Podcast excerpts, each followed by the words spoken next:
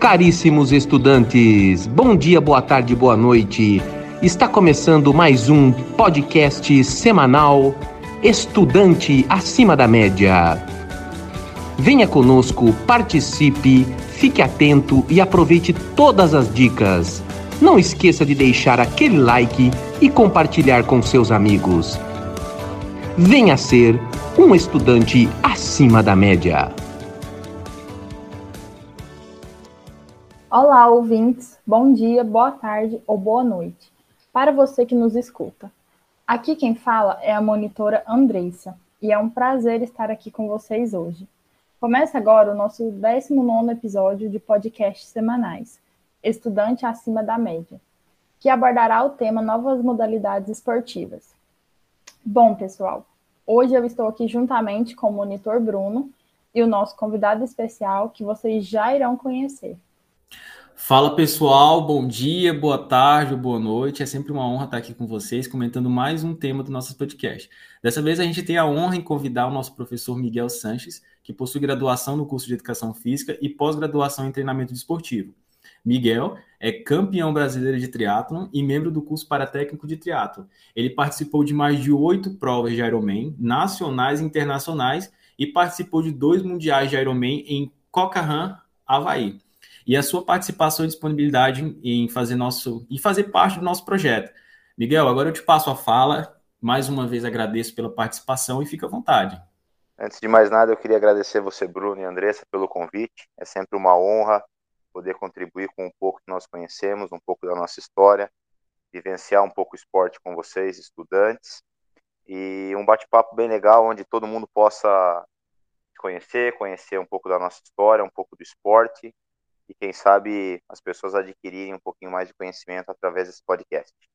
Certo, obrigada, Miguel. É, dando início agora às questões do nosso podcast, falando um pouco mais sobre a sua graduação em Educação Física, como foi o processo de escolha pelo curso de Educação Física? Vamos lá, para mim foi muito fácil. Eu venho de uma família de atletas. Minha mãe foi atleta, meu irmão foi atleta profissional de futebol. Então eu tive uma casa, uma rotina cheia de esporte, com muitos atletas sempre passando pela minha casa. E já nasci com um espírito competitivo, né? Então eu estou no futebol, comecei no futebol desde os três anos de idade. A minha primeira competição já foi logo aos quatro e por aí foi. Foram 18 anos, quase 18, 19 anos voltados ao futebol, onde meu irmão é formado em educação física e eu segui os passos dele também. Ele já tinha uma empresa na parte de esportes. Eu já trabalhava lá como estagiário e optei por fazer o curso de educação física sem nenhuma dúvida do que eu queria. Após a faculdade, eu já ingressei rapidamente na minha pós-graduação de treinamento desportivo e ginástica e logo fui trilhando meu caminho agora como triatleta. Bacana, Miguel. É, você comentou que já vem aí de uma família, né, já inserida dentro do esporte. E agora eu te pergunto, quais modalidades esportivas, além das tradicionais, como o futebol que você citou, você teve contato durante a graduação? Legal. É, eu tive contato com quase todas as modalidades né, esportivas que a gente tem aí habitualmente no nosso cenário. É, eu joguei futebol, na escola joguei handball, joguei vôlei, joguei basquete. Na minha escola não tinha atletismo, é uma coisa que hoje eu posso lhe dizer que fez falta para mim, pelo momento que eu passo no esporte, né, que é o triatlon. É, fiz judô, fiz jiu-jitsu, é, tentei surfar e confesso para você, brinco com todos aqui da minha cidade, os meus amigos, eu falo que eu fui nota 7 em tudo até hoje. Eu não era o primeiro e nunca fui o último a ser escolhido, mas eu sempre estava ali entre os cinco de cada modalidade, porque eu sou muito competitivo e sempre busquei o meu melhor em cada modalidade que eu passei. É, bastante poliatleta. É, então, Miguel, é como você observa o ensino dos esportes nos cursos de graduação em educação física? Legal. É, isso é um, é, um, é um, A gente pode dizer que é uma fala que ela pode ser mais profunda tá, e mais abrangente, que a gente poderia ir longe. Infelizmente, não só o curso de educação física, como todos os novos cursos aí, com a grande entrada no mercado dessas faculdades é, low price, né, e também online, eu acredito que a qualidade de algumas delas estão muito inferiorizadas ao que nós tínhamos antigamente, né? É, acho que os recursos das faculdades estão limitadas. Eu acho que no geral, né, no ensino geral, todas as faculdades acho, achou um pouco a régua do nível, é, tentando economizar no investimento de bons professores, mestrados ou doutorados, né? Infelizmente as faculdades andam buscando custo, né? E então consequência disso daí de um baixo custo é também uma qualidade limitada ou inferior, não tirando mérito de, de, de alguns professores que, que estão atuando, né, ganhando pouco, mas a grande verdade é essa: os bons professores eles acabam evacuando desse sistema de ensino e acarreta que a gente fica um pouco defasado, tá? É, eu não fiz uma faculdade online, eu fiz uma faculdade presencial de cinco anos e depois mais dois anos de pós-graduação, onde eu tive muitos mestres e doutores. E mesmo assim eu posso lhe dizer que muita coisa faltou, tá? Eu acredito que dentro da, da graduação a gente aprende o básico de cada disciplina, né? Eu acho que a gente pode até se aprofundar, mas esse aprofundamento acaba sendo pessoal. Nós que temos que buscar, como qualquer uma qualquer faculdade, qualquer disciplina, qualquer curso, né? Nós temos que, que correr atrás de, de um conhecimento melhor, porque infelizmente nós passamos um tempo limitado também dentro da faculdade e o curso que a gente faz, que é educação física, a gente acaba tendo que trabalhar ao longo da, dos estudos, né? Diferente um pouco da medicina, que requer 100% da atenção de vocês, onde vocês não consigam é, dividir um trabalho, até porque vocês têm aí faculdade de dois a três períodos por dia, né? Sabemos que vocês precisam estudar demais, diferente da faculdade de educação física, que também tem um público um pouco mais simples, e para pagar a faculdade necessita trabalhar. Então a gente acaba dividindo tanto o tempo quanto a energia, né, do trabalho para os estudos. E queira ou não, tem reflexo, sim, né? A gente tem que trabalhar, ficar um pouco mais cansado, é, estudar de uma forma mais é, ou melhor, irregular, né, um pouco talvez, e aí com o tempo você vai percebendo, pós-formado, as necessidades reais que você vai encontrar no seu dia a dia de trabalho, para que você tire essa diferença daquilo que não foi ensinado na faculdade pelo espaço de tempo, e assim você consegue sim é, adquirir conhecimento para poder atuar dentro da dentro da, da nossa profissão, né? Então eu acho que nós temos muito a evoluir. Eu acabo viajando por conta de provas, né? É, a gente acaba saindo fora do país, a gente visita alguns centros de estudos, algumas faculdades fora do país e a gente vê que a realidade é completamente diferente, é, tanto nas instalações quanto nos professores, é, enfim. Nós temos que, na verdade, ser gladiador do conhecimento. Nós temos que buscar o conhecimento a torto e direito senão a gente vai ficar para trás. Miguel, e após a finalização da sua graduação, você chegou a atuar na área? Como foi o processo de inserção no esporte de alto rendimento? Muito bem, eu estou inserido na profissão de educador físico, treinador, é, até mesmo antes de me formar, né? Me formei em 2002, mas eu já trabalho desde 2000 na área dos esportes. Como eu te disse, comecei na parte do futebol, é, como preparador físico e técnico de futebol e futsal. Aí eu permaneci até, a, até me formar. Assim que eu me formei, eu corri atrás de uma academia para que eu pudesse conhecer um pouco de como era trabalhar e estar inserido no meio de uma academia, para trabalhar com o público, elaboração do programa de treinamento, ver as reais necessidades de uma sala de musculação. E por lá fiquei dois anos, onde eu já treinava, né? Eu já fazia o fortalecimento, musculação, trabalho funcional. E, e aí a sequência foi dada como personal. Depois eu abri minha própria assessoria, né? Minha empresa, onde hoje a gente atua com 120 atletas do Brasil e algumas pessoas fora do país. Aí oito países, nós temos atletas em diferentes países, né? Hoje são atletas de oito países e onde eu envio treinamento online. Então eu já já me inseri desde antes de estar formado, né? Nunca parei e em paralelo, a vida de atleta seguiu comigo, né? Nos momentos que eu travava minha agenda de trabalho, era qual eu usava para poder treinar. Então, eu sempre dividi o meu treinamento esportivo e competitivo com o meu trabalho e até hoje segue assim. Certo. E Miguel, quais modalidades esportivas você acha que tem pouca visibilidade dentro das modalidades tradicionais no Brasil, como você já mencionou algumas, e também você faz questão de apresentá-las quando ministra aulas? Vamos lá, a gente falar de, de, de esportes que não são evidências, que não são dadas devidas atenções, praticamente todos os esportes deveriam ter uma atenção maior da mídia, né? É, a gente até fala que o país do futebol, a única, a única a mídia que dá uma atenção plena somente é o futebol. Mas se vocês pararem para ver, também dá pouca mídia para o futebol, porque o único futebol que a gente assiste é aquele que passa aos domingos na Rede Globo. Agora nós temos até a Série A, a Série D. Ninguém fala de uma Série D, de uma Série C, de uma Série B, de uma Série tal, e também só fala dos grandes clubes que a gente tem no país. Então, assim, se a gente falar que só o futebol tem visibilidade, não, são poucos do futebol que também tem visibilidade, e não vamos nem entrar nessa seara, porque nenhum esporte nacional tem uma grande visibilidade.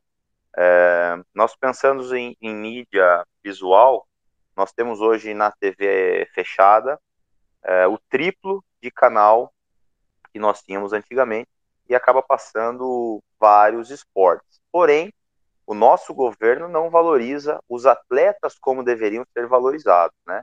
É, se a gente pensar em, nessa parte de valor, é, a gente está bem para trás de inúmeros países que tratam seus atletas como heróis, né?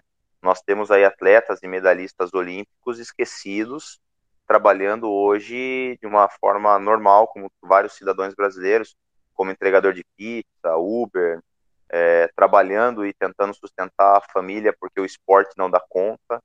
Então, assim, falta muito de várias iniciativas para que todos sejam visíveis, né? E quando a gente fala de um atleta olímpico, campeão ou medalhista não ter uma visibilidade, quem dirá qualquer outro que está em busca de um sonho.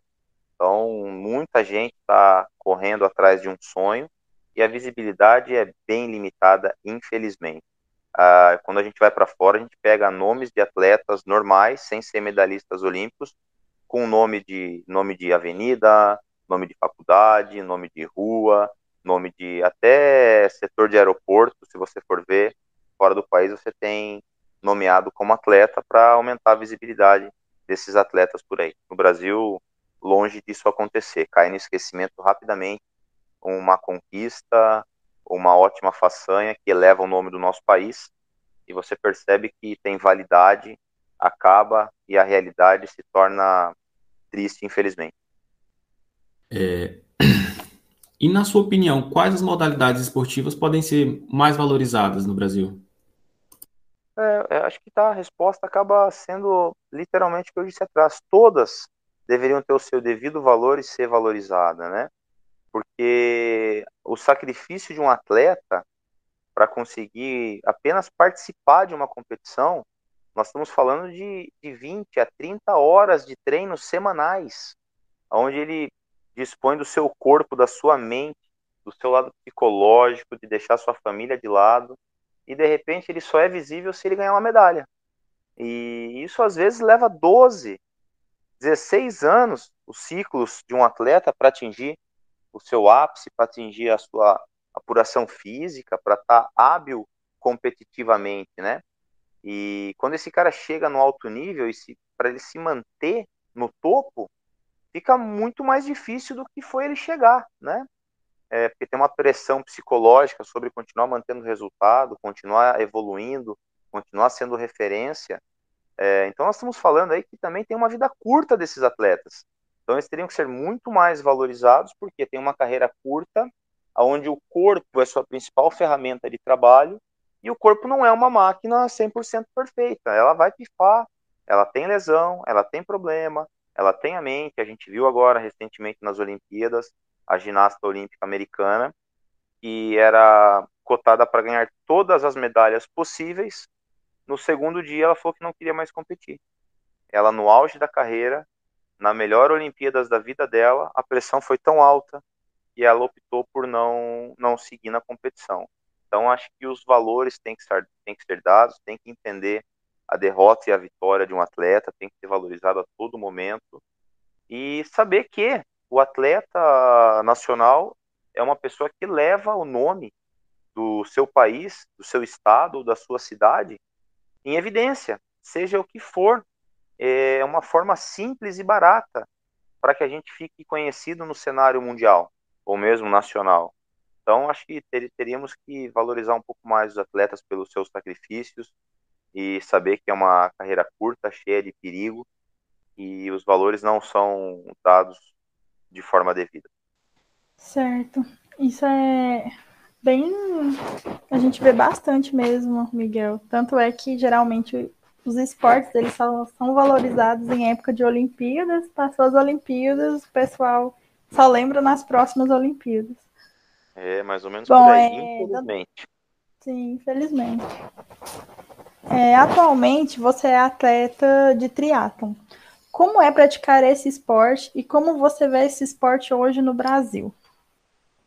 Legal, sou triatleta desde 2008, comecei com provas curtas e me especializei em provas de Ironman. O Ironman, para quem não sabe, são 3 km e 800 nadando, 180 km pedalando e 42 km correndo. Isso aí compõe uma prova de Ironman. Eu já fiz 10 Ironmans, já me classifiquei para dois campeonatos mundiais em Kona, no Havaí, mais dois campeonatos de meio Ironman, um na Austrália e um nos Estados Unidos. É, o triatlon, ele hoje está em evidência, ele é um esporte que vem crescendo muito nos últimos anos, né? Está é, tá movimentando já bilhões em equipamentos, é um esporte que tem uma demanda de material bem grande, né? Bicicleta, tênis, capacete, roda, pneu, roupa de natação, óculos, touca, meia, enfim, por aí vai. Então movimenta o cenário esportivo de uma forma bem abrangente. Antigamente, ninguém sabia o que era triatlon, você falava que fazia triatlon, eles confundia com teatro, e se você apareceria na Globo, né? E hoje já não. Hoje as pessoas já sabem bem o que é triatlon, já teve participação em três ou quatro Olimpíadas, se eu não me engano, é um esporte novo ainda, nós estamos engatinhando e tem muito, muito a vir. É, Inicia-se na Europa já a transmissão ao vivo de várias provas e está chegando no Brasil. Algumas transmissões começaram esse ano já. Então, provavelmente, vocês terão na televisão um pouco mais desse esporte maravilhoso qual é e qual eu faço. E ainda vai crescer muito no país. É um esporte difícil, é um esporte que requer muita atenção, muito treinamento, muita, muita dedicação e rotina, né? É por mais que ele é um esporte individual, a gente precisa ter uma equipe multidisciplinar por perto de nós, como médicos, fisioterapeutas, preparadores físicos, é, massagistas, nutricionistas e por aí vai. Então é um esporte que é apaixonante, né? Uma endorfina maravilhosa que faz com que a gente treine muito para tentar obter os melhores resultados. Muito bom, Miguel. No início da sua fala, você fala ali sobre alguns esportes que você praticou né, na sua infância. E eu queria que você comentasse um pouco sobre a importância né, que os, os estudantes e professores de educação física têm em praticar essas diferentes modalidades. E como que você observa isso né, em relação com a escola hoje, com a educação física escolar? Tá, vamos lá. É, eu acredito que poucos estudantes conseguem ter um acervo esportivo muito grande, né? Na faculdade, normalmente, a gente se forma e é formado os grupos na faculdade pelos esportes que praticaram ou vieram da prática para a faculdade, né? Então, eu me recordo que, como eu era do futebol, na minha época, eu só tinha tido o contato até aquele momento com o futebol, a gente sentava todos os atletas de futebol juntos, aí tinha as meninas do judô que sentavam juntos, porque faziam parte da mesma equipe, aí no fundão tinha a turma lá da luta, é, então era bem segmentado, né? Muito difícil o, o, educador físico ter passado por tantas modalidades como talvez eu passei, assim. Poucos têm esse histórico de ter passado por muitos esportes. É que eu sou um curioso até hoje, então eu tento fazer um pouquinho de tudo para que eu possa também poder falar sobre o esporte, se alguém perguntar, se alguém precisar de um auxílio esportivo, eu pelo menos saber o básico de cada um, né? É, e eu acredito que, dentro da sua pergunta, que todo educador físico deve passar por algumas, por algumas, algumas técnicas específicas, alguns esportes ou algumas modalidades que fazem parte de uma base, né? Uma delas é todo educador físico ter conhecido pelo menos a academia de musculação, fortalecimento, aparelhos, um esporte coletivo para entender como é que é lidar em público, como é que é trabalhar em equipe, é, também ter feito um esporte de luta, tá? Eu, eu gosto muito do, dos esportes de luta oriental, né? Os orientais por conta da, da educação, da hierarquia, do que eles transferem para nós porque queira ou não, a gente trabalha com o corpo e com a mente, é uma forma que a gente pode ensinar as crianças o respeito, a educação, e eu gosto muito dessa linha oriental, que tem isso muito, muito nítido, né? O respeito, a dedicação, a obrigação de estar lá. Então, eu acredito que o educador físico que conseguiu compor tanto a parte empírica quanto a teórica, ele vai ter um pouco mais de sucesso. Eu, para ser personal, antes de ser personal, eu quis trabalhar dentro de uma sala de musculação para entender o que eu estava falando, porque a faculdade nos dá uma base técnica, né? E quando a gente vai para o campo de trabalho, a gente se depara com muitas coisas que não foram ensinadas. E isso faz toda a diferença. Então, hoje, talvez, um educador com sucesso é aquele que vai conseguir unir tanto o empírico quanto o teórico. Essa é a minha opinião. E se eu puder indicar hoje para os filhos dos meus alunos, é que esses pais coloquem os filhos pelo menos um período na natação, um período no judô ou no taekwondo, e para as meninas que tentem fazer ginástica olímpica e, e atletismo, porque é muito completa essas modalidades, vai trazer um acervo motor muito grande, vai deixar na memória muscular dessas crianças por muito tempo todas essas modalidades e com certeza vão deixar elas é, muito aptas a qualquer outra modalidade no futuro que ela venha escolher. Certo, muito importante isso mesmo. É, e por fim, é, queremos que você deixe uma mensagem ou conselho para o pessoal sobre a importância em pesquisar e conhecer diferentes modalidades esportivas que, como você já falou, todas têm pouca visibilidade no Brasil. Legal. Vamos pensar que, que além do, do interesse de conhecer a, a modalidade esportiva e também buscar o conhecimento sobre ela, é buscar os benefícios de cada uma, né? Que todo mundo busque é, conhecer o benefício real de cada modalidade para poder subtrair dela o máximo possível para você para que você possa treinar, ver se aquilo ali é o que você gosta, ver se aquilo ali é o que te faz bem, ver se aquilo ali vai te completar. E hoje nós temos uma facilidade enorme de pesquisa, né? E quando a gente fala em pesquisa esportiva, a gente pode também entrar na parte de pesquisa fisiológica, né? É, buscar toda a fisiologia de cada modalidade, o valor que ela tem, o tão rico que ela é, e todo conhecimento é válido, né?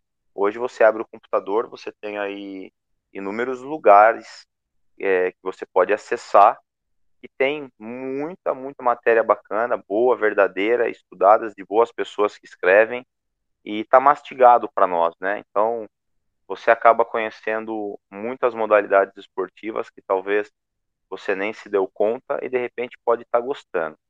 Infelizmente, nosso, nossos aparelhos hoje nacional, né, de governo, é, não nos dá uma gama muito grande para você experimentar os esportes, né? Normalmente nós temos acesso aos esportes básicos, né, clássicos da escola, que é a parte de quadra, né, futebol, vôlei, basquete, handball. Nós temos poucas ou pouco, poucas pistas de atletismo, né? Nós não temos acesso muito fácil. Piscinas públicas nós quase não temos pelo Brasil, pouquíssimas, e o acesso é difícil. Então a gente fica realmente limitado o acesso sem ser em clubes particulares, né, ou cooperativas, etc. Então dificulta um pouco que a gente se aventure muito em alguns outros esportes. Vamos dar um exemplo, faço uma pergunta para vocês. Rugby, vocês teriam como ter um acesso agora?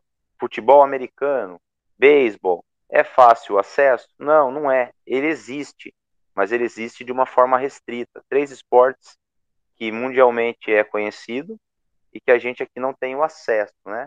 Se eu falar para você, ah, vamos agora numa pista de atletismo emborrachada oficial. Eu não sei se vocês vão ter onde vocês estão. Eu não tenho e moro numa cidade de um milhão de habitantes. É, também não tenho uma piscina pública, então realmente a gente sofre, por mais que a gente queira conhecer novos esportes e tem valor isso daí, deveríamos, porque faz todo sentido, né? Descobrir, conhecer, etc. Mas nós não temos aonde fazer isso daí, né? Então, infelizmente, a gente pode ter vontade, mas não tem a facilidade. Verdade, Miguel, concordo com a sua fala. E pessoal, chegamos então ao final do nosso 19 podcast. E, Miguel, eu gostaria de agradecer em meu nome, em nome do, do projeto de inovação pedagógica em educação física, imensamente pela sua participação. Acreditamos que as informações aqui divulgadas são de extrema relevância e vão contribuir bastante no aprendizado de todos os ouvintes. É, passo a fala para você se despedir da galera, então.